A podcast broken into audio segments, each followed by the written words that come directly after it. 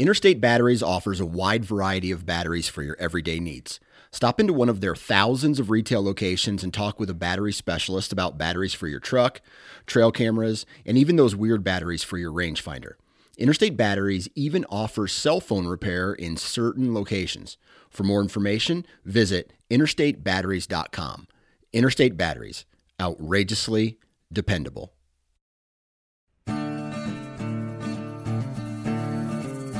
The Houndsman XP Podcast Network is taking you on the journey. Your host, Master Trainer Heath Hyatt, will combine his decades of experience as a houndsman and as a professional trainer that will light the path forward and make our packs lighter on this lifelong journey to become better hunters and houndsmen. There are no shortcuts, so lace up those boots and grab a dog leash. The journey begins now.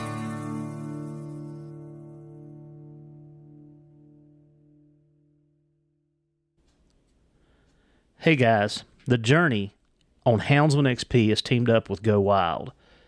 Go Wild is a social media platform that was made for hunters by hunters.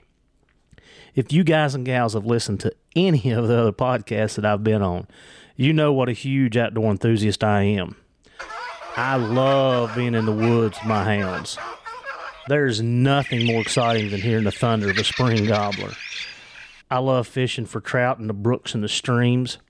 And I love being on the river chasing that ever elusive fish of a thousand casts, the muskie. Go Wild is the place that I can post my trophies, hunts, and memories without being censored. But Go Wild is so much more than that. It's a place to share your stories, sharpen your skills, hone your tactics, get gear reviews, and shop for anything outdoors. When you make a purchase from the Go Wild store, everything is free shipping. Anything that you purchase anywhere in the country, no matter how big, free shipping. So go down to the show notes, click on the Go Wild link at the bottom, and get signed up today. And let's go wild. If y'all purchase anything from Go Wild, make sure that you're using the Houndsman XP promo code. And that code is going to be HXP10. So when you go in there and you download your cart, and you come up to the, to the bottom and it says promo code, add Houndsman XP to it. We are going to do a little bit of crossing over. Um, while we was at the SHOT Show, I was uh, very fortunate to meet a, a fine feller. We sat and talked for a long time, and come to find out, we have a lot of commonalities that we have in common together. Um, he runs a podcast. I run. A, we run a podcast, and we got to talking, and you know, it's so um, unique that like we have all these things in common, and we're just using a different, uh, same platform, but uh, different outlet to reach people, to talk to people, to learn from people. So while we were at the SHOT Show, I was at the um, CVA booth, was talking to them, and was introduced to Pete Rogers. And got to talking to Pete. Pete's from South Carolina, and got to talking about hunting because that's what drives us all, whatever form or fashion it may be. Um, and come to find out, Pete had a podcast which is called The Christian Outdoors and we got to talking and we decided that we were going to support each other which we do anyway. And so pete had me on his podcast and i wanted him on our podcast for several reasons. Um, and we'll talk to the talk about those throughout the next hour. But pete how's everything in south carolina this morning and it's going very well, buddy. It really is, Heath. Uh, can't complain at all, and if I did, nobody would listen. So I just uh, enjoy every day as best I can. That sounds like my life. I could complain and nobody catches on, and we did. Nobody cares. that's right, and we did um, get together at the Great American Outdoor Show. That's right. Um, you were up working with CVA, and uh, I had to talk myself. I, I mean, I wanted to buy so much stuff while I was up there, and I'm like, dude, you're broke. Like, you're broke. Just don't do it. so You know, and, and when you work the booth, as you probably know, you don't have a chance to walk the aisles. no, But, but when I was walking in every day, I would you know, because we had to be there like an hour early to get. I, I would do a little quick in our in our area, and daggum if I still didn't end up spending about two hundred and fifty dollars just on those little on those little trips just around my my immediate area. Yeah. So I'm going on a rant before we get started. Okay. So, of course, I've been traveling quite a bit since the first of the year, um, driving a whole lot. So I drove up to Pennsylvania. I was in Richmond this week. What in the world is wrong with people? Driving in the left lane, 10 miles under the posted speed limit, like they don't have a care in the world. I'm like, I got nothing on that, man. dude, you have got to get over. The left lane is a passing lane only. It's not to joyride on Sunday while you're looking at the scenery. And when Or you're your on the phone. inter- huh? Or your phone while you're driving down the road. too. Well, most of them are 10 and 2. They got those hands locked in. they are focused forward. And I mean, they are just putting along. And I mean, I got places to be, things to, to do, people to talk to. Like, I can't be hindered, if that's the word, by taking another hour and a half to get to my final destination. I'm like, Viper 6 is in your airspace. We need to move. Like, move it, move over. We got to go. Yeah. Yeah. Um, but yeah, I mean, coming back from Pennsylvania, going up wasn't bad. I left really early. Um, traffic was light to medium. It got a little heavy once I, you know, started getting into Harrisburg, but it wasn't bad. But you know, coming home from Richmond the other night at ten o'clock at night, and there there was a there was these two tractor trailers racing up a hill at forty miles an hour, and there was a line of tra- I think I counted twenty one cars behind the left lane, and guys, you know, mad respect for you guys hauling stuff all over the country, but I just don't get it. Like, I just don't get it. Like, you know, you can't pass that truck, or if you're a car, you know that you're not doing the speed limit or under the speed limit. Just get over. That's it. Just get over. You're not in a hurry, obviously, so why would you need to pass somebody? yeah. Yeah. All right, well, that's my rant for the day. Like, I was fit to be tied. Um, I had But you got there, but, but you got home safe. I did. Yeah, very slowly. I got home, I got home very safe and slowly. Somebody's got to be the caboose, man. Somebody has to be the caboose. right? Oh man, yeah. They, um, I just don't get it. I don't know the thought process, and I probably get wound up too tight sometimes. Probably a I did hear Heath. I did hear one guy say who was a left lane driver, and I tend to be a left lane driver, but I don't drive below the speed limit. And I'm not for any police officers out there. I don't want them to think that I'm a, I'm a speed demon. All right, but uh, he said he drives the left lane because the right lane is more bumpy than the left lane. Left lane's smoother. Well, in some Because more cases, people riding, and in a lot of cases, I, I thought, well, that's that makes sense. You know, the Mhm. right lane is because that's where most people are supposed to drive. It is a little bit more worn out. Left lane smoother, so he rides in the left lane. Yeah, I. It does make sense, and in some circumstances, I know that's probably a, a fact because the right lane does get traveled more. But But come if you on, see people coming up behind you, move over. Yeah, that's it. That's what the rear view mirrors are for. Let them by, and then, and then if you want to cruise in left lane, as long as nobody's behind you, just cruise over there. That's right. All right, enough on my rant for this morning. Um, I just had to let that out. I could feel the frustrating, uh, flush. I was getting frustrated. I needed to let that out. So Yeah, I'm good now. We're good. All right, Good. Pete. Well, tell tell the listeners. Um, like I said, you and I have talked several times and been around each other a little bit now. Uh, t- t- tell us about you. Tell us about your your writing, your podcast, um, what you do. Then we'll get into the hunting part. Okay. All right. Well, first of all, Heath, thank you for having me on the show. I'm really honored to, to be a guest on your show, and, and I hope your ratings don't tank after this. uh, but uh, Man, a I'm, lot of people, I'm paying them to download now. What do you say? I, that's funny. Um, and a lot of people, when I go speak at events and stuff, Heath, one of the main questions I get is, "How did you get into outdoor writing? How did you get into it?" Because it's uh, um, a lot of people are fascinated by writing for hunting and fishing magazines, and and uh, you know, as you said, I've been doing that since 1998, 99, somewhere there. I sold my first story, and and I was in my 40s when I did that. Uh, or late 30s rather. I was in my late 30s, so I didn't like come out of school with the desire to be an outdoor writer. Uh, what the way it came about was I I was um, I've always written, and the reason I've written is because uh, I'm going to back up a little bit, jump around a little bit, and then and then come to it. But real briefly, is uh, growing up, I had a severe speech impediment, like severe. I could not speak out loud at all, and uh, some people call it a stutter or a stammer, but it was it was very debilitating and uh, a lot of bullying, a lot of picking and teasing on, you know, because uh, here's Pete who can't, you know, who can't speak, and it was it was when I, when I tell that to people, they're like, "Well, what do you mean?" I know people that stutter. I was like, "Yeah, I do too," but I haven't found anyone who stuttered as badly as I did because I literally could barely speak. I could not read out loud. I could read, but I couldn't read out loud at all. Um, and I went to a lot of speech therapists. It was so bad, Heath, when I played football in high school, I was quarterback, but I couldn't call the plays in the huddle because I couldn't speak. And you know, if if you played football in high school or or anybody who's listening did, you you realize that on the field the game is a lot faster than it looks like in the stands. Right? The clock's ticking. You just got finished the play. You run back to the huddle.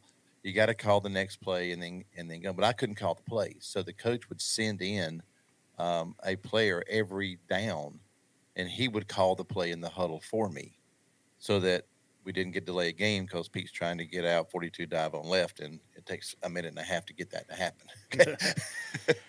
um, so because of that, I express myself by writing from as long as I can remember. Um, I've even found old old books that I or notebooks that I've written in stuff when I was trying to express myself because I couldn't speak went through a lot of therapists, obviously, because here I am now. But um, and one identified what my main problems were, and I won't bore the listeners with that. But we was in some techniques that she taught me, enabled me to be able to um, handle it so that most people won't even notice it unless I point it out.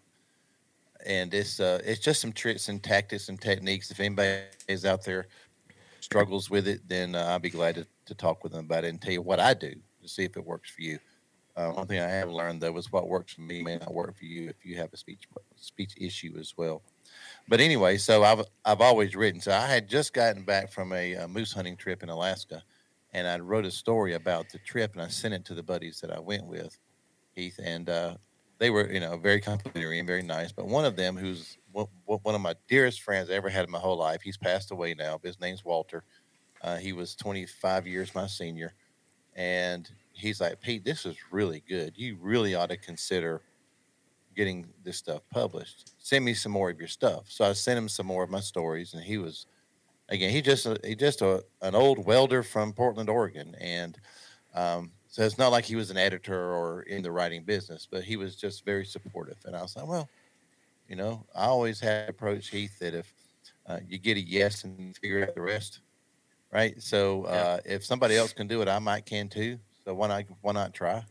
Um, there's a few things I wouldn't do that with, like flying an airplane right now, or, or just because they can doesn't mean I want to try, right? Right. Yeah. Yeah. Uh, but so anyway, so I started sending in stories. This is way back in the dark ages when we actually had this this envelope for the for the generation whatever letter we're on now. Who don't know what envelopes are, but we'd write the story, fold it, put an envelope, put a stamp on it, mail it. Wait six weeks for a no. Um, do that over and over and over again. I don't know whether I'm bullheaded or persistent, but I finally got a yes and uh, sold my first story to the Ruffed Grouse Society, of all people. Uh, it was a story on hunting woodcock, and the wood, the Ruffed Grouse Society bought it. It was called "Hooked by Happenstance." I'll never forget the the title of it. It worked really well, and they they actually paid me four hundred dollars, and I was like, "Oh my gosh!" That's so cool. I got paid for that. That was just awesome. And it was a year and a half where I sold another one. But I was starting to learn how the process works. And so as time has gone on now, here it is 24 years later. I've been fortunate enough to be published in some of the biggest magazines in the country, the NRA publications, uh, Northwest American Rifleman, American Hunter, in those, Bow Hunting World, uh, a lot of the regional magazines, the sportsman's magazines, Carolina Sportsman, South Carolina Game and Fish. Back when Game and Fish was in the states, I did multiple states so Game and Fish publications. Fur Fishing Game is one of my favorites because I'm a trapper by trade, and so I get to write trapping stories for them. Um, but uh, I do at my peak, I was doing about 140 stories a year Nice. Um, I've I've backed off of that because of the podcast that we'll get to in a little bit. Um, I've also been able to publish six books, five on the outdoors and one Christian book that we'll get to later. And um, two of them have won Outdoor Book of the Year. My first one called Times Well Spent, which is being redone now and hopes to come out later this year. Um, in 2012, it was Outdoor Book of the Year, and in 2019, the Southeastern Outdoor Press Association named my turkey hunting book called "So You Want to Hunt Turkeys" as the 2019 Outdoor Book of the Year. So that was a big honor. Um, I'm a member of many different writing organizations. have have won over 60 something awards in writing and photography, and you know, very humbled by that. That your peers recognize you and say, "Hey." you know, this guy can can form words in a way. But I got great editors, dude. That's really what it's about. I got great editors that make me look good, um, and I'm uh, I'm very thankful for them, and I make sure that they know that. Um, Lisa Greenway, a girl from my Sunday school class, I say girl, she's a lady from my Sunday school class, uh, has been editing my stuff for years. I get it, I, I get at least a five before I send it in to the magazine editors so that it's grammatically perfect. And she's done all my books for me. And uh, but yeah, that's how I got in the outdoor writing world. And uh, it's funny though, when you become an outdoor writer, like for me, I love to fish, I love to hunt, I love to trap, but editors kind of put you in a cubby and say, all right, Pete's the archery guy, or Pete's the handgun hunting guy, or Pete's the turkey guy.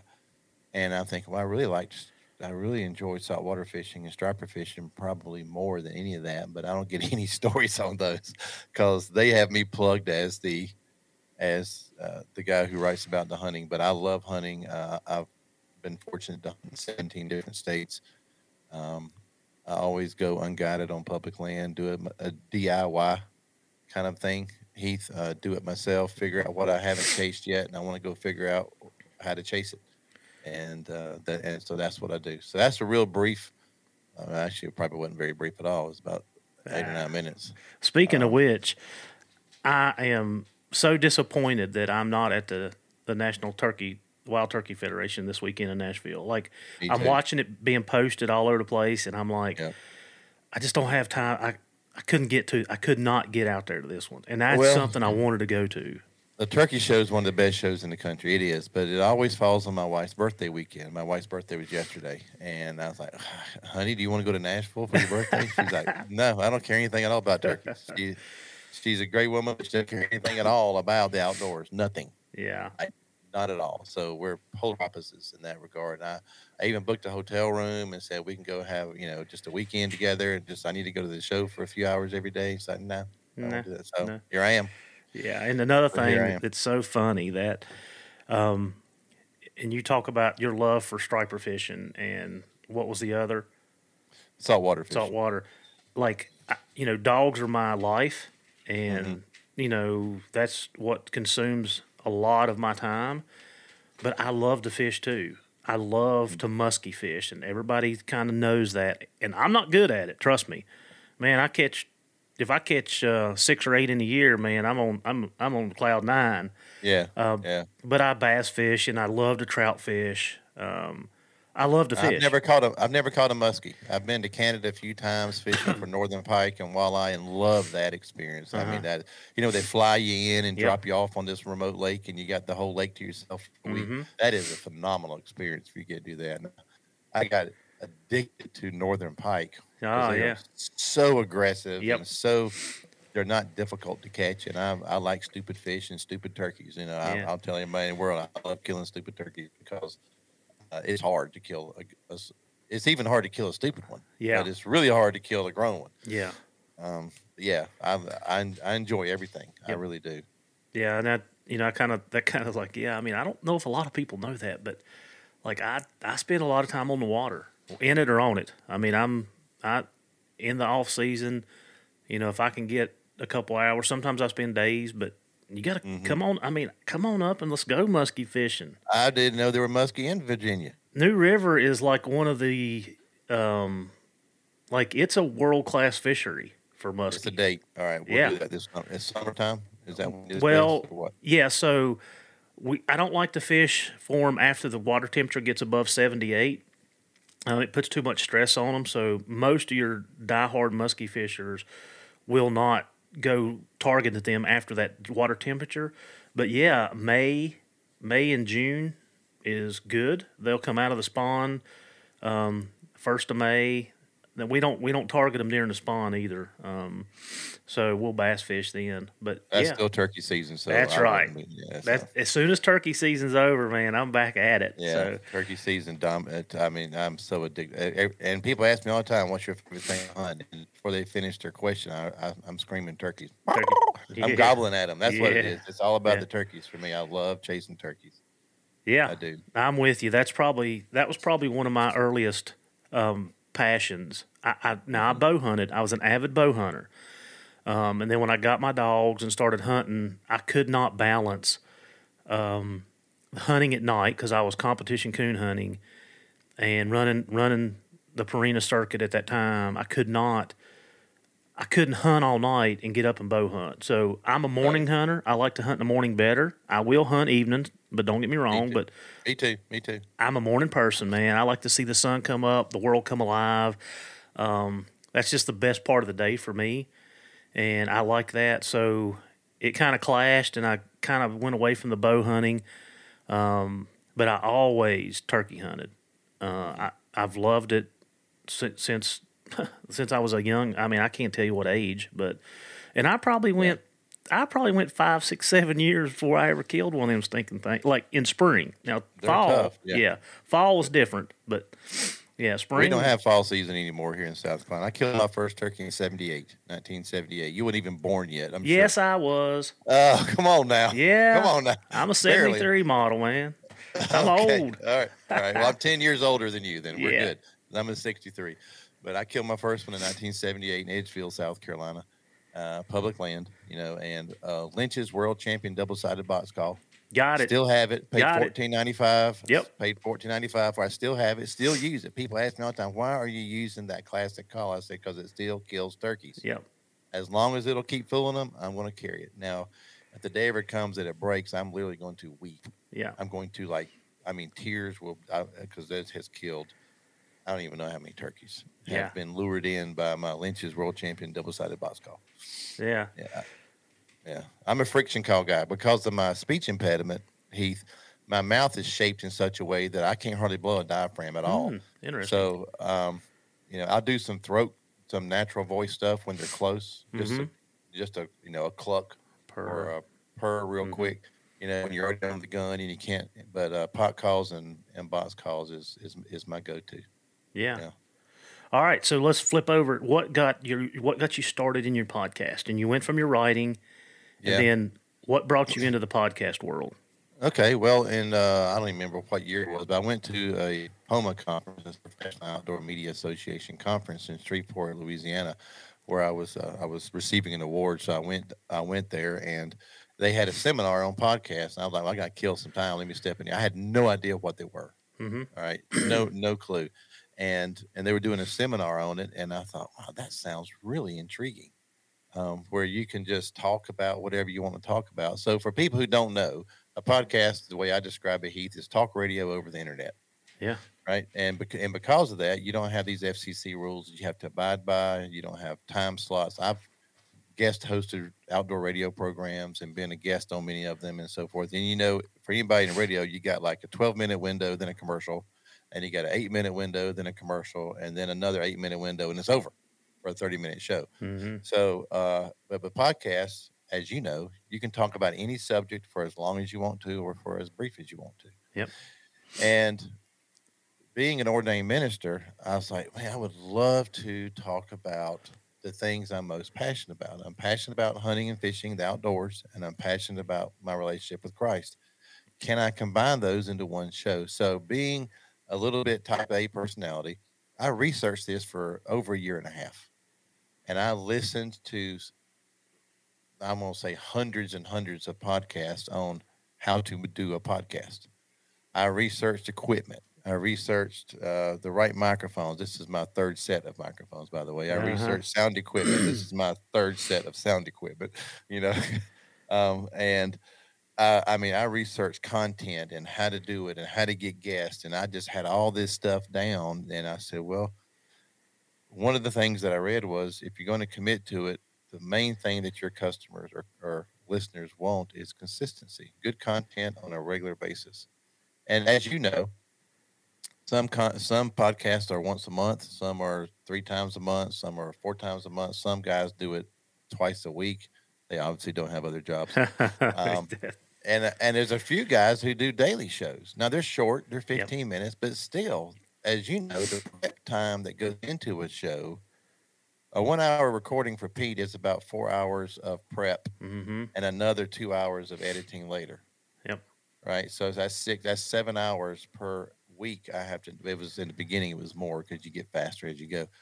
But I committed to in 2019, October 1st 2019, I launched a Christian Outdoors podcast. Um, we own ChristianOutdoors.org and most any other combination of that available dot info dot us dot whatever it's called everything but com.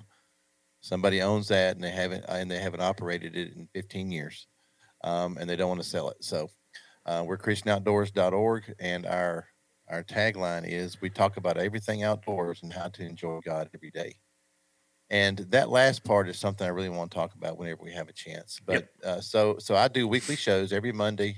Uh, a new episode comes out. I do 50 a year. Allow myself a couple of breaks. Mm-hmm. Uh, I just recorded yesterday episode 169, um, and we are found on every podcast platform out there that you can think of, from um, Apple Podcast, of course, and Google Play, iHeartRadio, Spotify, and now we're on Carbon TV as well on their podcast platform. So it looks like Heath, if if God continues to do what He's doing, and once all the numbers come in, sometime in March, we're going to hit a million subscribers. Nice. Yeah. Very nice. And you know what? That's one thing I've said on on our podcast a couple times. Like I'm a learner. Like I want to learn. I you know I think knowledge is power, mm-hmm. um, and I I sometimes I can't I can't get enough. You know, like I, I want to know, um, and right. especially if it's something I'm interested in or passionate about. Like I'm like you, I will sit down and listen to 50 podcasts about it to learn. And I've always said that a podcast is free learning. Yeah, free. Well it's said. free. Well said. Um, you go on there you can pick out what you like, the stuff that you want to know about. And I don't have to read, and I do read. I'm an avid reader, but I can in my car at work. Like when people walk up to my car, if I'm sitting in a parking lot or something, my guys that I work with are like, "You're listening to a podcast." Well, yeah. I mean, I'm 12 hours in my car, and yeah, yeah. It's nothing for me to listen to three or four, maybe five in a day. You know, yep. in between calls or um, you know, I'll be sitting and I'll be approving reports or whatever, and I'm listening. Like, mm-hmm. you know, I'm taking that stuff in, and it's just a free. It's a free platform to get any knowledge, information that you want or need on on any subject. The journey on Houndsman XP has teamed up with One TDC. This dual action support for oral health and mobility in our dogs. This unique supplement is so effective that it is recommended by top veterinarian experts worldwide to maintain and improve our dog's health in four different areas their oral health, hips, joints, and muscles, skin, coat, energy, and recovery. Guys, I've been using this product for the last six months and it has been a game changer for me. If you're looking for something to help with the overall health of your dog, Go to worksowell.com and give this product a try. It is highly recommended by Houndsman XP here on the journey. It, it, it, virtually any subject out yes. there. It really is. Yep. And and like you, I do a lot of traveling in my truck, uh, and I used to, and I still do from time to time, listen to. Um, uh, they used to be books on tape, but now they're digital, right? Mm-hmm. So uh, I can't think of what audio books. Yeah, thank you. Mm-hmm. And I have them. I couldn't even think of what it's called. Um, so I and I and I will if I'm doing a you know a 30 hour drive and I'm getting tired of podcasts, I'll throw in an audio book and listen to it. But mm-hmm. the, for for me, listening to podcasts makes the miles just fly by. It does. I mean, you're and you realize, golly, I've been listening to three three podcasts, and I'm five hours down the road here, and Yep. it, and it didn't feel like it because you're so engaged into what you're listening to, and and I find that to be very um, beneficial and advantageous. I do, and I'm like you. I mean, I I, I work for the USDA is my is my real job, right? I'm a I'm a trapper here in in Greenville, South Carolina for the USDA. I'm in my truck by myself all the time. So there's a podcast playing almost constantly. Yep. Um, on not just mine. I do listen to mine to see if I missed something in my editing, but I'm listening to critique it. I'm not listening for the knowledge or the entertaining. I'm like, God, I should have cut that out. Ooh, I should, you know, Yeah. I or I should have asked but- this, and I'm, I, Yeah, I yeah, missed yeah. it. Yeah, I'm with you, Yeah, hundred percent. but I listen to a lot of other guys as well. Um, but and I listen to Christian podcasts and outdoor podcasts. That's pretty much the ones that that, that I do, that I listen to. Um, yeah, I, it's a it's a great platform. It has enabled me to meet some wonderful people like yourself, um, and it's enabled me to get to talk to people that I've known but never had a chance to talk to. hmm Uh, and I and I, I'm- not going to name drop here. If you go look at all my episodes, you'll see some of the biggest names in the industry that I've been able to interview, who I've known for years through being an outdoor writer. You just get exposed to. You know, you get to Mhm. go to Shot Show, you get to go to ATA, you get and you're meeting all these people. And I've been doing it for 24 years now, so I know all the big names that you see on television. You know, I've had relationships with, but I never had a chance to just sit down and pick their brains about specific subjects. And that's one of the things I love the most about being the host of the podcast is picking the brains of my guests and saying, how would you do this? What do you think about that? Well, you know, those type questions. So yeah, like when I had you on the show, I said, I don't know a whole lot about dog hunting. Why don't you educate me and teach me about it? How do you train? How do you select your breeds? All those things to me are intriguing. hmm Yeah, and we're going. to Hopefully, we'll get you up, get you underneath one of those. Oh, black- I'd like to do furry that. I do. I do. I want to do that. I just can't. I can't believe that you can teach standard poodles to run bears, though. That's just amazing. Hey, I'm working on a Chihuahua right now.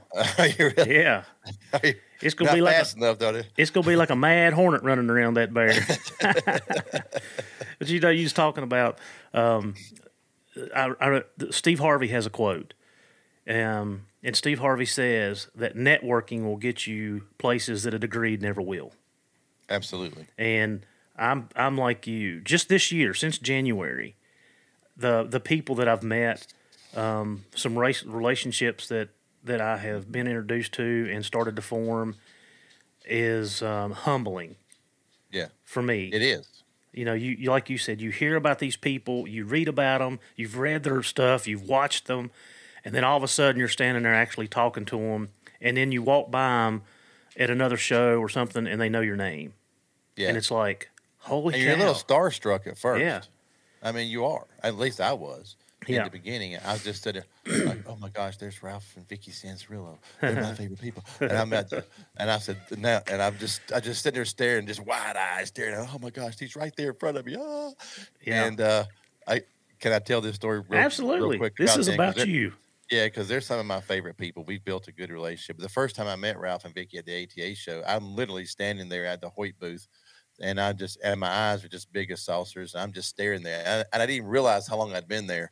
And finally, Ralph turns and says, "Can I help you?" I was like, "Oh, oh he's talking to me." Was- and you know, I did the I did the very corny. Uh, hi Ralph, I'm Pete. I'm you know big fan. Blah blah blah. He's like, well, thank you, thank you. And uh, and he, I could see he was saying, quit staring at me. He didn't say that, but I go could away, feel that. go you know? away. Yeah, go away, you you freak. Uh, You know. But uh, but we hit it off right off the bat, and I, and I've been able, been very blessed to hunt with them and to be on their television show and to build a good relationship. They're they're some of my favorite people in the whole world, and and I'm gonna tout, toot their horn real quick. They are exactly in person as they look like on TV. mhm. They are. There's nothing pretentious. They're as real as as real as long, and I will always be their number one fan. Um, they're just great, great people. But as you said, the first time you meet these people, you're just. S- I was starstruck, and then you realize they're just regular folks Mhm. for the most part. Yep. For the most part, And- there's and- a, there's always a few out there that that you're not sure about. But And, and I think being authentic, I think the authentic people that are real, there's no fake, no put on. Those are the one that people seem to draw to more right, because you can't be two. that's right. You can't That's be right. two. So Right. yeah, no, Yeah. I'm with you there. Be yourself and be yourself all the time. That's right. I mean, what you see is what you get, and it's not much, but here it is. yeah, exactly. I mean, I'm sure I'm going to. Uh, uh, I don't think they've said it to my face, but uh, when people finally come up and meet you, you know, and um, it's like I, I'm thinking, I hope I did. I hope I didn't disappoint them. yeah, Yeah, I mean that's that's what I'm thinking. When people, I had a guy up in uh, Harrisburg. It really caught me off guard. Heath, this doesn't happen a whole lot to me because I'm a podcaster, so my face isn't out there a whole lot. My voice is, but my Uh-huh. face isn't. And this gentleman walks up and says, "Are you Pete, the guy that hosts Christian Outdoors podcast?" I'm like, "Yeah, I mean, I am." And anyway, and he started talking. It caught me so off guard, you know, that again, my face isn't really out there. It's my Mhm. voice that's out there, and and that's one of the few times that that's happened. And I- and when he left, I thought to myself, I hope I didn't disappoint him, and and left, and he left hoping his day was better or making his day better. I really, really want my listeners to to benefit from everything that we're doing. That's why I do it is to try to impact people in a positive way. yeah. And on those lines, I feel like he probably was just as happy for you acknowledging him, talking to him, and, and giving him a couple minutes of your time. Um, Yeah. and I, I think that's something that you and I both will have in common is each listener is important to us. You know, Absolutely. like uh, the three that I have, you know, I'm paying them, and anybody else that wants to jump on board, I mean, Am I'm I going to be on the payroll in the future? I, I need, I'll send you an invoice. you working for pennies, working for pennies. Um, but uh, yeah, I mean, I, they're they're important, and you know, I don't think nothing about giving them my time. You know, that's that's the only thing I can give them is my time. Not yeah, absolutely, and and it's something that I, I wish I could remember who told me this years ago, but it was an elder gentleman, you know, offering advice. And he said, "Wh- "Wherever you are, be there fully." Yep.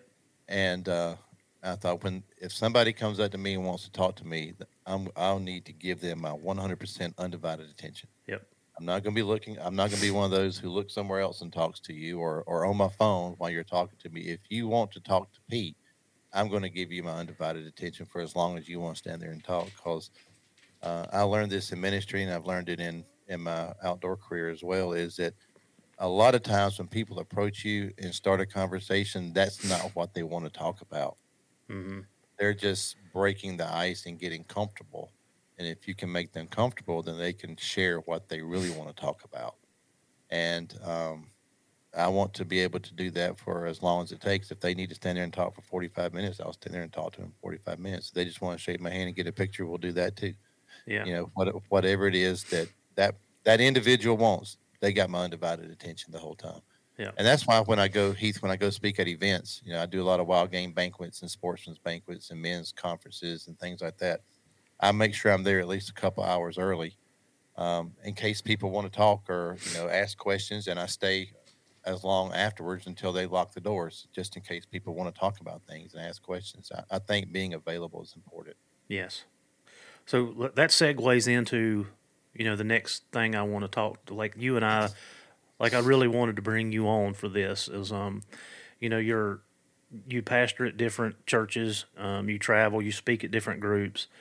Um, and you and I had kind of t- touched base with this up in Pennsylvania, um, about leadership and mentorship and, um, growing as a person within the hunting community, how we can work together because we're all you know i see so many um i see stuff on social media and i just shake my head that and i hate this but some people are just so one track mind um you know it takes it takes all kinds to make the world go round and just because i'm not uh and I'm just going to throw it, a deer hunter. I do deer hunt. Yes, we deer hunt for food. That's it. I don't trophy hunt. If one walks out in front of me, um, hallelujah, I'll I'll take him.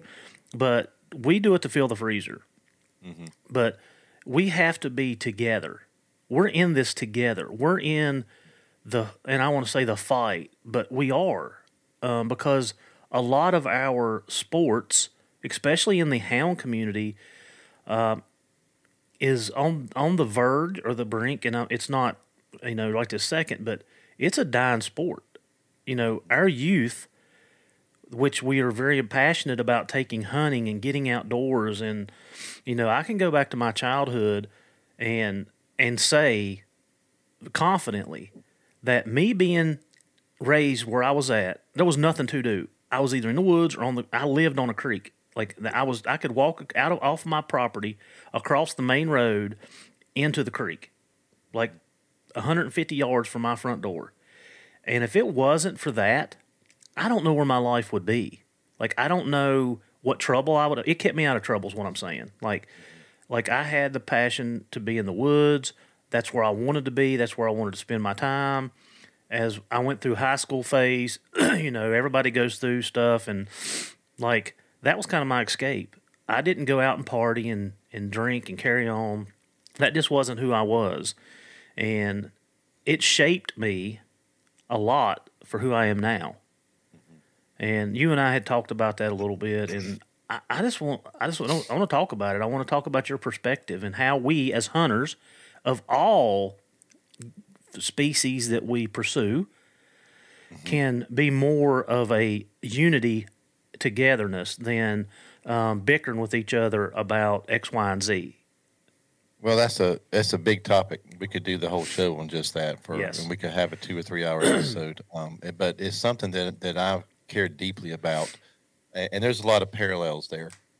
Excuse me, Heath. There's a lot of parallels to a lot of different areas. But as one person said one time, hunters are the most cannibalistic people out there.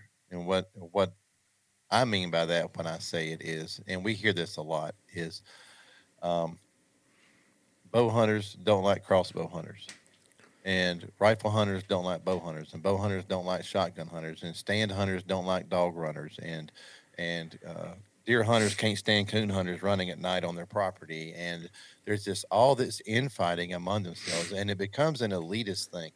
Excuse me. You hear a lot where um, there's a friend of mine right? And he's like, I'm a bow hunter. I don't anybody can kill him with a rifle. I'm a, I'm a, uh, only hunting with a bow. I'm like, well, good for you, right? Pete, I'm an equal opportunity killer. It's in season, and uh, then I'm gonna take it. I mean, I hunt with every legal weapon, and one of my goals, I haven't done it yet, and, and I keep saying I'm gonna do it every year, but I haven't. Is I want to kill here in Carolina, I can kill four bucks and eight does in in in a year, right? I want to kill a deer in the same season with every legal weapon you know that would be for up for us across a, a, a vertical bow, a crossbow, muzzleloader, rifle, pistol, shotgun. Oh wow! Right. So I want to do that in the same season. I've done it, but I haven't done it in the same season, and that's a goal. You know, buck or doe, I don't care which one. Just, but you got to commit to one of them until you get that one off the Uh-huh. list, right? I've done three of the five, and I've done four of the five before, or six. There's six now since I added crossbow to it. But uh, um, but I haven't done all of them in the same season. So I think I'm going to make a commitment one year and just go and just first one comes out, boom, dead. Go get another weapon that evening, change weapons or whatever you have to do. But uh, I'm all about that. Uh, as Ralph taught me, if it's legal in your state, country, or province, and you want to do it, go do it. I fully support that. As we talked about when I was on, uh, when you were on my show, I don't, I've never had an opportunity to hound hunt for bear, but it's legal. I would absolutely go do it if I had an opportunity because how can I condemn something I know nothing about? hmm You know, a guest on my show who's actually a baseball coach at University of South Carolina said one time, um, he said we we uh, what's the word he used? Um, we it's not complain about, but we criticize. We criticize things we don't understand. It's easy. And I thought, wow, what a great statement. We criticize things we don't understand. And I don't understand running deer with dogs. Um, I mean, I know I, I understand the process, but I don't understand the addiction, right? Mhm. But I'm not. I don't have. I don't have dog. I understand it's all about the dogs, Mhm. not about the killing the deer. I understand that in the low country of South Carolina, where the palmettos are are chest high, that you're not going to see deer if you try to stand hunt Mhm. you ha- so they have to push them out of those thick swamps in order to in order to get them. It's the same limits apply, the same rules apply. They're just using the dogs to push it by. Um, I've tried that once. It was and and it wasn't a great experience because I didn't see a whole lot, right? But it Uh-huh. just I just sat there and heard dogs barking and slapped mosquitoes for hours. But but that doesn't mean that that it was a. It's like I've been on bad dates too, right? Yeah. You know, it doesn't mean I quit dating Right. you know um, So I'm I'm not going to condemn anybody who wants to hunt any species as long as it's legal in their state, country, or province. Um, there's a lot, and and I've said this before too. I don't understand single species hunters. I don't understand these guys who say I only hunt deer. I only hunt big deer in the Midwest. That's that's on. Man, what are you missing? Man, you are missing so much if you only hunt deer and you're condemning somebody who wants to chase turkeys, or you're condemning somebody who goes out west and hunts mule deer, or I only hunt elk. Well, that's a short season, and you're missing a whole lot of the year because there's so many other things. Uh-huh. Uh, I'm trying to think right now. I have not bear hunted, Mhm. okay, um, and I haven't snow goose hunted. Or uh, there's a there's several waterfowl species that I haven't hunted yet. Um, and I'm going for antelope this this fall, antelope mule deer this fall in Wyoming. If I draw my tag, fingers crossed. I got seven points, Wyoming. If you're listening, draw my number, please. draw my number, please. Uh, but uh, other than some of the uh, some of the really outlandish species, most of the ones that are available to the average hunter, I I have gone after, and I love every bit of. I love chasing grouse in Wisconsin, and woodcock there and at home. I love bobwhite quail hunting. I love hearing beagles chase rabbits. I really enjoy that, um, and I just wish hunters would support one another. Just because it may not be for you, doesn't mean that it's wrong right? There's a there's a saying Heath that says just because it's different doesn't mean it's wrong.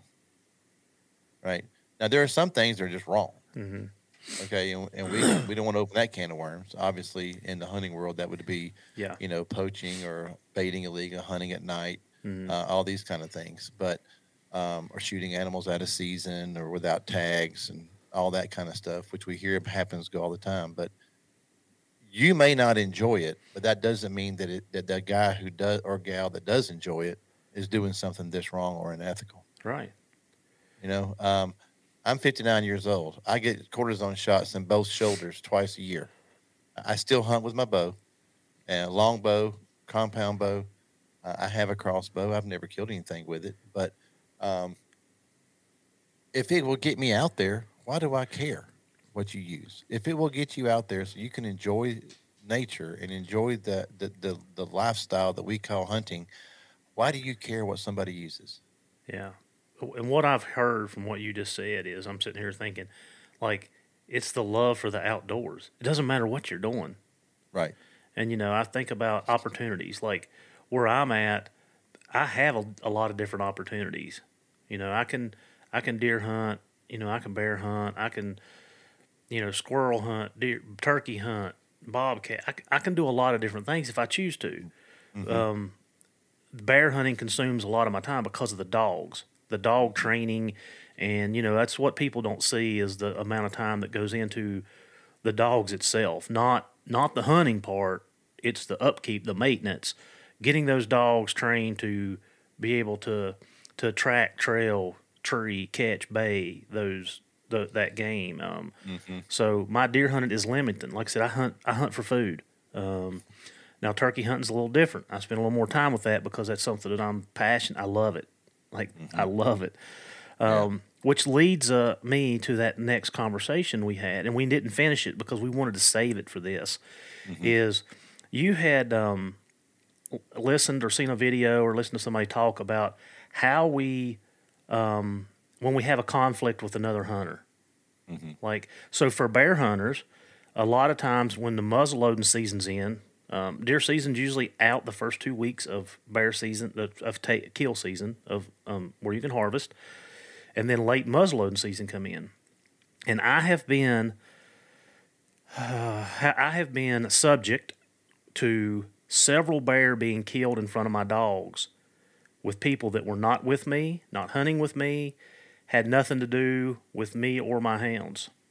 Um, in fact, I'll tell a quick story, and like I said, I'm not going to put names out there, but uh, back when we had the old telemetry, not the GPSs, but the Oh, the telemetry, yep, beep, the beep, beep beeps, yep. Um, our dogs had crossed out of a section, crossed a an old road, an, an old road, and went into an, a big section of um, timber forest, and it took us a while to find them. And we finally got up on this high point. We could hear the dogs treed, but it was a lot of little rolling ridges in there. So it took us a while to get to them. And they were when we every time we top up on a knoll, we could hear them treed, and then we go through the hollows and the valleys and pop back up. Well, as we got closer, the treeing was less and less. And now this is hours. This is not 10, 15, 20, 30 minutes. This was a couple of hours doing this of finding them to start with, locating them, actually pinpointing where they were at, and then trying to get to them. Well, when we got in there, the dogs had shut up. We're like, what? Like, you know, what's going on here? So we were tracking, and the dogs were up, up, going up a holler away from us. They're not barking. I'm like, what? You know, what is going on here? Well, as we, and there's snow on too. Okay. So when okay. we got into the holler where they were at, we found the tree that they were treating. in. And at the bottom of the tree, there's a big pool of blood. And then we see drag marks. And we see the dog prints following the drag marks. So we know what's happened. Somebody shot a bear and is dragging it out, and the three or four dogs that we had at that time were following it out. So we start hoofing it up behind those drag marks.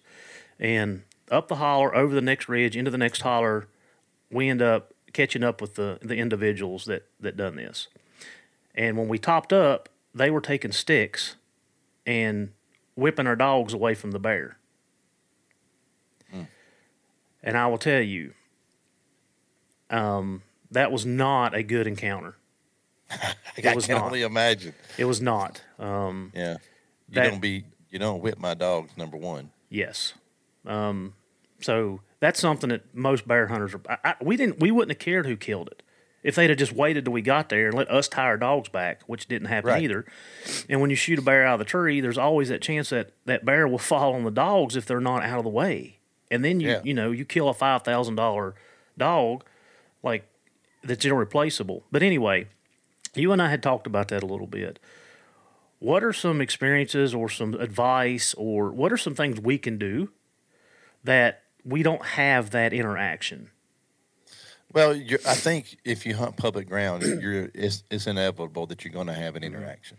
Um, it's you know we all have stories who hunt public ground, and I hunt a lot of public ground. I also have private land that I hunt here at home, but when I travel, I hunt public land.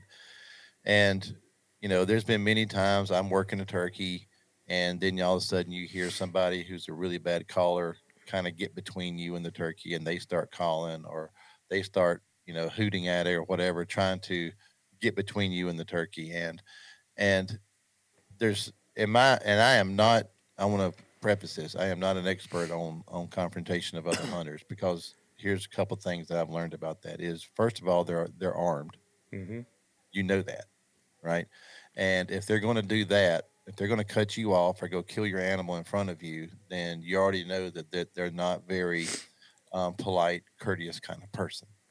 So, do you want to do you want a confrontation? Is it worth getting into a gunfight over a turkey or a deer or a bear?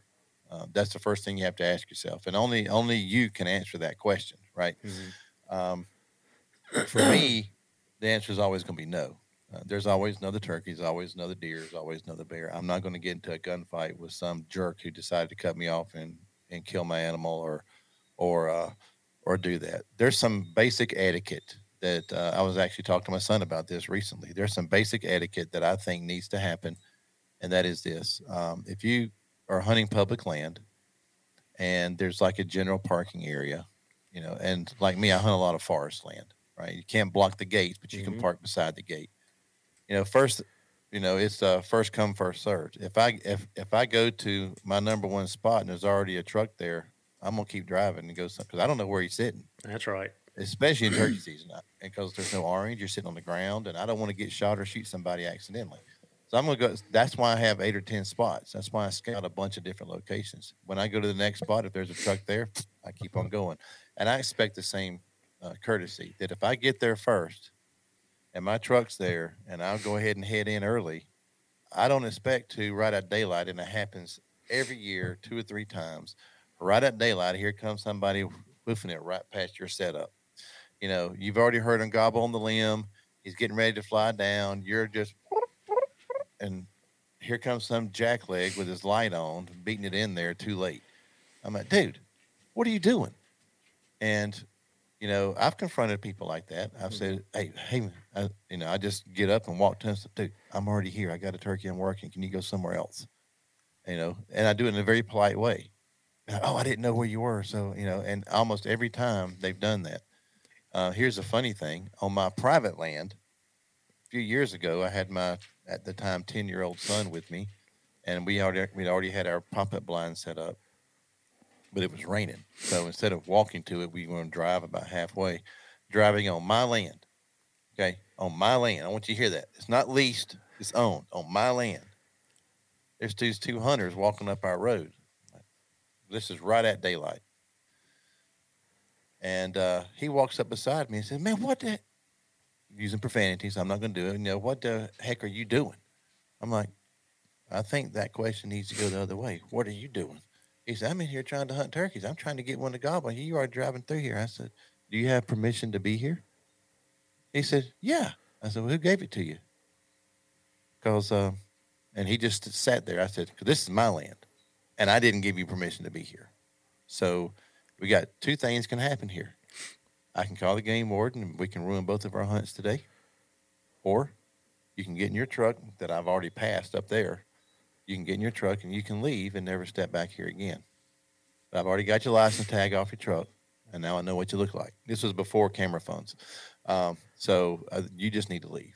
And he flew off at me, and he was trespassing on my property. Opening day of turkey season, Mm-hmm. right? So, um, I do think that you should always take the high road, and you should be polite and courteous.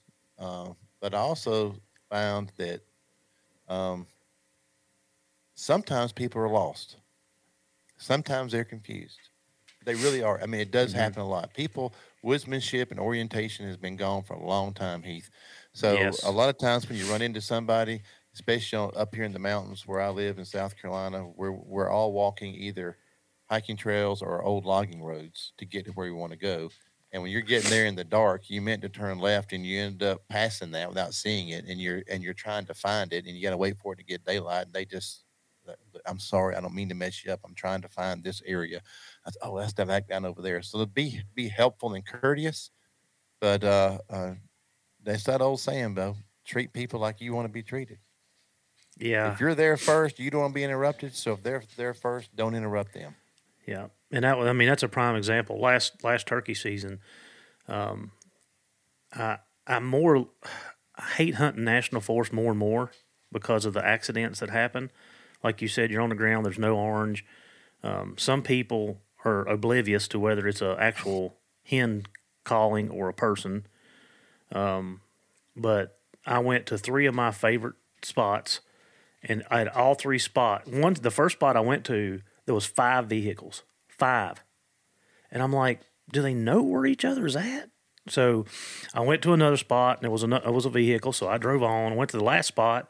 I didn't even I didn't even hunt that day because Yeah. every spot that I went was was taken up. But back to what the original what we were talking about is it's being showing a little bit of respect. Um, it's being courteous and treating others like you want to be treated. Um, we're like I said, nobody owns public land. We all pay for it. Yeah. And you know, I don't own a leaf on none of those trees, and I've got to, even though I may be aggravated or frustrated at times, I just got to go on and do something else. And there have Yeah. been several times that I have passed up the spots that I normally hunt and went to a place that I never hunt and been very successful. Yeah. Um, It seems like One- it pays forward. One thing that I've been running into more since COVID is hikers. Mm-hmm. Not not other hunters, but but people who are. Uh, case in point, last year I went to one of my favorite turkey spots on public land here in, in the, the upstate of South Carolina. Got there early because it's about a an hour and a half walk uh, to get to where I want to be, mostly uphill. You know how the mountains are. Uphill both walking ways. Old, walking walking old logging roads. Yeah, and I finally get up there and I sit down. I always hear two or three turkeys in there. Just got to figure out where to go. It's a big chunk of, of national forest land. And I didn't hear anything. You know, sometimes turkeys just don't gobble, right? So I'm, I, I worked a little bit when probably to about 10 o'clock. And I start going back down the mountain and I pass 11 women hiking oh, yeah, owned on the road, not, on the trail, on the Mhm. logging road. And I get down to my truck, and there's six Subaru Outbacks where they all met. Yeah. And I just thought it was funny. It was all the same car. That's I just thought that was funny. Yeah. So, and I was actually thinking about it. Should I put a sign in my thing in my thing saying, "There's a hunter here," so that they know there's somebody with a gun. Not that I'm I'm obviously not going to hurt them, Mm. but right, right, right. it may change the direction that they're going, or their approach, or maybe they were there to disturb turkey hunters. I don't know. I just said, "Hello, ladies. How are you?" Because they were single file, and Uh-huh. they didn't. They just said good morning and just kept on their little walk. And um, it was. I'm finding more that I'm running into people that are hiking or sightseeing Mhm. as much as I'm walking into other hunters because in South Carolina, public land is public land. Right. They can use it for anything. Same. Um, yeah. Uh, so I just think you know it's it's just shared. You know, you find it a lot more accommodations when I hunt out west public land. Uh-huh. Um, uh, I was elk hunting in Colorado a few years ago, and I went to this little spot. There was a guy sitting there, and I walked up. I said, "Hey, uh, how you doing?" You know, and we just introduced ourselves, and and uh, he said, "I've been I've been seeing elk down here every morning, but I I hadn't seen them today. But they've been here the, the last five mornings, and that's great. I hope you get him. He said, "Well, I gotta go home tomorrow, so if you want to, you know, this is a good spot." And I said, "Well, man, I don't want." Or he had to go home in two days. He's. I said, "Well, why don't you come back here tomorrow?" You know, and he was like, "No, man, man, if you beat me here, it's public land. Go kill him. I said, "I'm not going to beat you here because you found the spot first, Right. and you've been here for five days. I'm not going to take your spot." I did go back after that, and I didn't see any elk. Um, I did see some really nice mule deer, but uh, it, it it seems out there people are more used to it because it's bigger, bigger blocks. You can Mhm. the, You can the get away. Public, the public land in the west can swallow up people pretty fast. Yeah. you know, you can really spread out. Uh, here in the upstate of South Carolina, it's it's a bunch of little blocks. You know, Mhm. and so it's uh, it can it can be a little crowded. But, yeah. uh, but you know, I I think when you encounter people is to try to take the high road. Remember that they're armed. You don't know what kind of attitude they're in. Um, so be be polite, be be courteous, and if in if in doubt, back out would be my suggestion. Yeah. It's just not worth it, in my opinion. You know, it's not worth getting into a fight over a turkey or a deer or whatever. Um, Mhm. just there's go somewhere else. Right. Yep. No, I'm. I. Uh, yeah. I mean, I. It seems like that the confrontations um, kind of go in spurts. You know, several years without them, and then you'll have a year where it's one or two, and you know, and we're talking about national forest for us in Virginia, um, public land, like what you're saying. Um, but yeah, just be courteous and and try Right. to, you know, like I said, one of our uh, podcast, uh, Calvin Redhouse was like, you know, you may beat me here today, but tomorrow I'm gonna be in here earlier for us. Oh, there's. I can tell you, opening day at my number one spot up here, I will probably be parked at three thirty in the morning. Yep. Yeah. Uh, and I and I may take me a nap in my truck, but my truck's going to be there first. yeah. And I, I may even I've done this a lot too, Heath, where I just go ahead and walk into my spot because I, I like to use turkey chairs. hmm I walk into my spot, I sit down, and I just take a nap until the until the turkeys wake me up. That's right. You know, I Perfect. do. Yeah. I do. Uh, but I'm going to be there for. I probably I will probably be parked at three thirty in Yeah. the morning. So, Pete, with the last five or ten minutes, let's just talk about, um, you know, the Christian part of your podcast and Okay. your faith, and you know, I know Right. we talked about mine last time. Let's just let's roll it over to yours this time. Yeah, absolutely. Well, um, you know, the as I said earlier, when I did Christian Outdoors, the two things I'm most passionate about is the outdoors and my faith in Christ, and it's something that I just love to talk about and enjoy sharing. Uh, we could do this for hours as well, but uh, when I started Christian Outdoors, it started with the enjoying God every day. Is is is you'll see that under on my logo under that it says enjoying God every day, and and that came from um, being a theologian somewhat, uh, I like to read theology, and I was reading the Westminster Shorter Catechism, which was written by the Presbyterian Church in 1620s, and it's a way to to teach people about God, Christ, the church, everything else. And question one in that is, what's the chief end of mankind? which in today's language is what's the what's the meaning of life? Why are we here? What's the purpose of humanity? And the answer is the chief end of mankind is to glorify God and to enjoy Him forever. And when I read that, Heath, it it dawned on me and to enjoy Him forever. And I thought, does that mean after we die and we get in heaven, then we can enjoy God, or should we be enjoying God now? And I realized that I think it means we should start now enjoying God. And I said, well, how? And so it started me on a journey of trying to enjoy God every single day, like intentionally, not just acknowledging God, not just seeing his his beautiful creation, not just enjoying the sunrise or the sunset or enjoying the beautiful flowers or you know, not not what he does, but enjoying him in an intimate personal way. And so I started on this process of beginning every day. It started in 2014. Ask myself, Pete, how are you going to enjoy God today? And granted, there's some days it's harder because there's a lot going on. Uh, are you going to a funeral? You're going, to, you know, these things are happening. So how do we do that?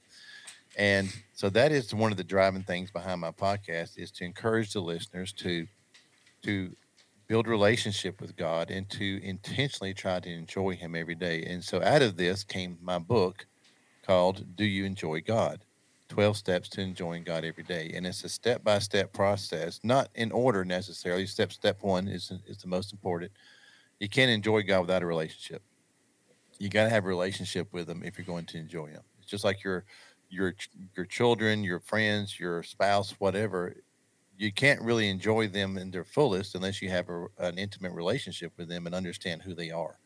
So it starts with that. But it and and we talk about a lot of different things in that in that book, like uh, uh, discovering your gifts. You know, what did God bless me with, and how can I use them? What does it mean to be made in the image of God? Uh, and a lot of different topics. But it's it's important to me that I try to convey in my podcast and in my speaking events that you are worthy of God's love. Well, let me rephrase that. None of us are worthy of everything He's done for us but in God's eyes, God sees you as as worth something that He sent His Son down so that to, to give you hope and to give you everlasting life. And by accepting relationship with with Jesus Christ, then your life can be more valuable and more and more. Um, uh, what's the word I'm looking for? It can just be more full. It can be more full, and it's like I've said many times. You know, when we when we talk about this relationship with God, I think for for most believers, and even those that are on the fringe, they acknowledge God. A lot of people may not have a relationship with Christ, but they acknowledge a higher being, right? Mm-hmm. So they acknowledge God. They recognize what God's done. They they see some of the good that that, that God does in the world. They tolerate God from time to time, but do they enjoy Him? And do they enjoy Him in an intimate way? And that's something that's important to me. That I encourage people to to try to enjoy God and the blessings that He gives us and to recognize all of them. Every day is a gift. Every single day that we wake up is a gift. And how can I use that to benefit those around me, to make their day better, to make their life better? Because I have seen this, Heath. When I focus more on enjoying God, my trouble seems small when my when I'm intentional about being a blessing to other people, then what I'm going through is irrelevant because my focus is not on me, it's on you, it's on them, it's on him. And when I can do that, then it makes my life so much better. So, um, you know, all of us can improve our relationship with Christ. There's a, there, there, I fell short every day. Paul tells us in the book of Romans that I am the, as Paul says, I'm the worst sinner of all. I fall short all the time, and I do. And I pray for God's forgiveness and for God's grace to to cover that. Um, but the good thing is, the good news is, is that I don't care what you've done. It's not bad enough. I don't care where you are. There's always a way home. That that that everything that Christ has done, he he has done it for you, and that he wants you to have that relationship with him. He wants you to have the assurance that um, that that you can spend eternity with Him and that you can enjoy Him now, even before then. Yeah, I would say that most people probably do, don't. Well, I'm not going to say most because I don't think that's a fair analogy, but I mean, every day's a blessing. You know, I've got some close friends that um, have got cancer that you know scares us to death. Um, family member, and you know, every day is a blessing, and we should treat it that way. So Absolutely. And you know, when I do this a lot of times then then people will say things like, Well then why does this happen? Why do why do our children get sick? Why do people that we love have cancer and die? Why do the why do only the good die young? And you know, I say to them first about that last part, why do only the good die young is that well, the bad people die young too, we just don't care. mhm. Right? yeah, the it just feels like that only the good ones die young because we love them and care about them. But the people we don't care about, we don't care when they die. And that's a horrible thing to say, but I think I'm just being blunt and honest with it, Mhm. right? But we live in a sinful world, right? I mean, we are bent to sinning. There's that old hymn, Lord forgive my bent to sinning. We are we are inclined to to do things wrong. John Calvin said, one of the greatest theologians of all time said, I sin because I enjoy it. And the more I enjoy it, the more I sin. And the more I sin, the more I enjoy it. And that's why we have to resist the temptation. You know, Paul tells us, don't let the devil get a foothold in your life. That we have to fight against all that temptation to, to do exactly what God does not want for us. But if we can focus on him, then all those things they really do. And and and I'm not trying to to you know, sell the elixir here. I'm being honest. I have lived through this. I have gone through some really dark times in my life. Uh, my wife and I lost a lost a child when he was three months old. I've gone through some really dark times in my life and some very difficult times. Uh, but what I've seen is that when I focus on God, I know that He is there with me. When I when I put my trust in Him, I see that He is the reason that I am where I am. As as one person said one day, he said, "Pete, when you're going through it, it's hard to see where God is, but it's easy to look back and see where God was." And there's so much truth in that. Is that we we overcome so much more than we think we can. I mean, I've been homeless, I've been unemployed, I've had children die, I've had you know parents die way too young. I've I've I've had a lot of crap happen to me, just like most people out there, right? Just because I believe in Christ and put my full trust in Him doesn't mean that I'm exempt from heartache, because that is far from true. Mhm. But what I what I am exempt from is having to deal with it alone.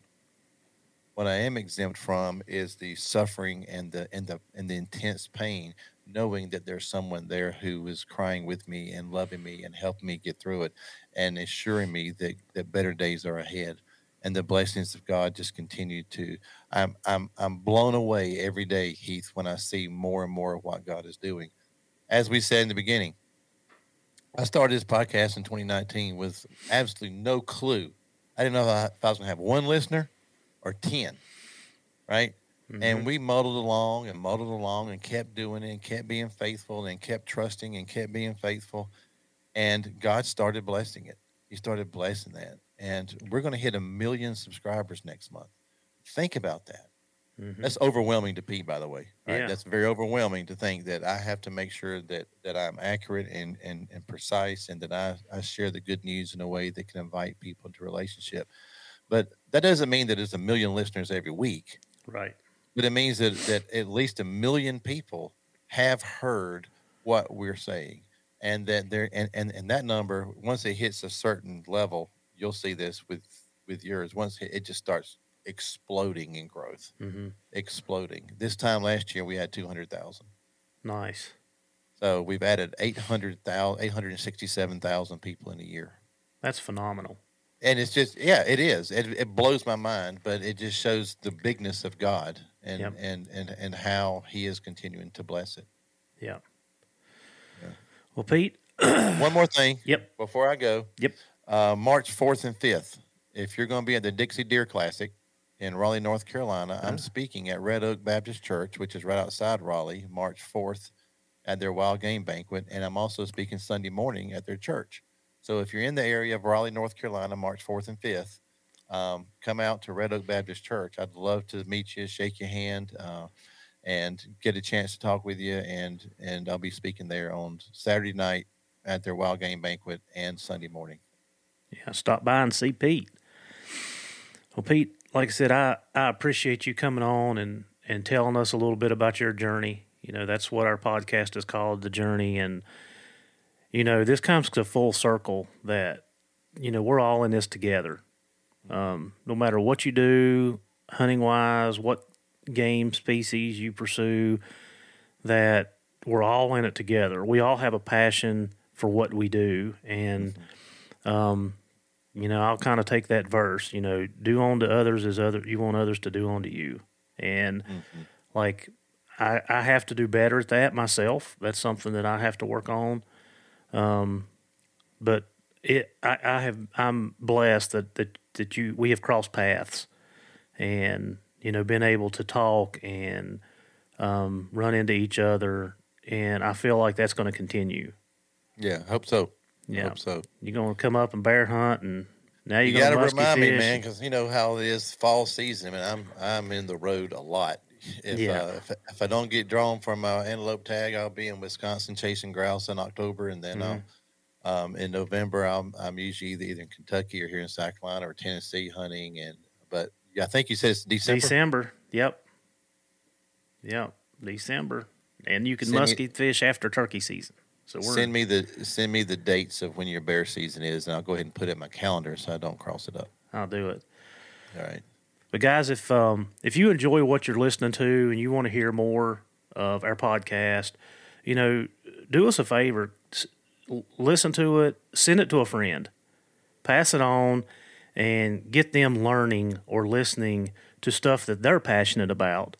Um, like I said, especially us here at Houndsman XP, um, we want you to pay it forward or pass it forward, and I'm sure Pete feels the same way. So Absolutely. with every at the end of every podcast, we thank it. Um, thank you for helping us teach, train, or learn. Um, thank you for l- helping us learn about your journey and what you're passionate about. Thanks for having me, man. Absolutely.